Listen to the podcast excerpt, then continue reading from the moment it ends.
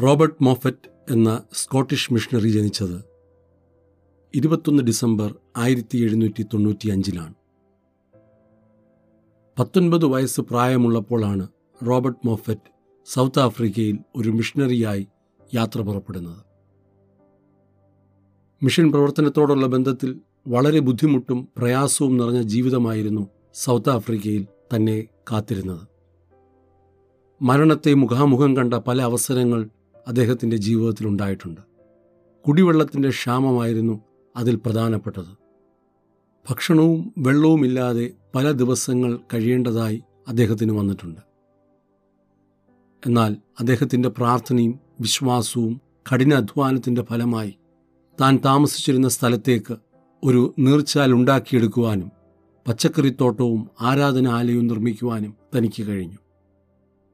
മുന്നൂറോളം പേർ സത്യദൈവത്തെ ആരാധിപ്പാൻ വരുമായിരുന്നെങ്കിലും നാൽപ്പത് പേർ മാത്രമാണ് കർത്താവിന്റെ കൽപ്പനപ്രകാരം സഭയിൽ അംഗങ്ങളായിരിക്കാൻ അദ്ദേഹം അനുവദിച്ചുള്ളൂ. അതും ഇരുപത് വർഷം കൊണ്ട്. ഓരോ വർഷവും രണ്ടു പേർ വീതം.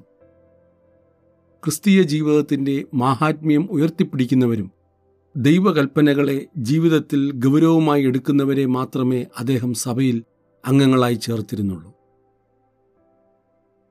റോബർട്ട് മോഫറ്റ് സുവിശേഷം അറിയിക്കുമ്പോൾ ജീവിതത്തിൽ ദുഃഖം എന്ന വികാരമില്ലാത്ത നരഭോജികളായ കഠിന മനുഷ്യർ ഭയപ്പെട്ട് വിറയലോടെ കണ്ണുനീരോടുകൂടെ ദൈവവചനത്തിന്റെ മുൻപാകെ സമർപ്പിക്കപ്പെടുമായിരുന്നു.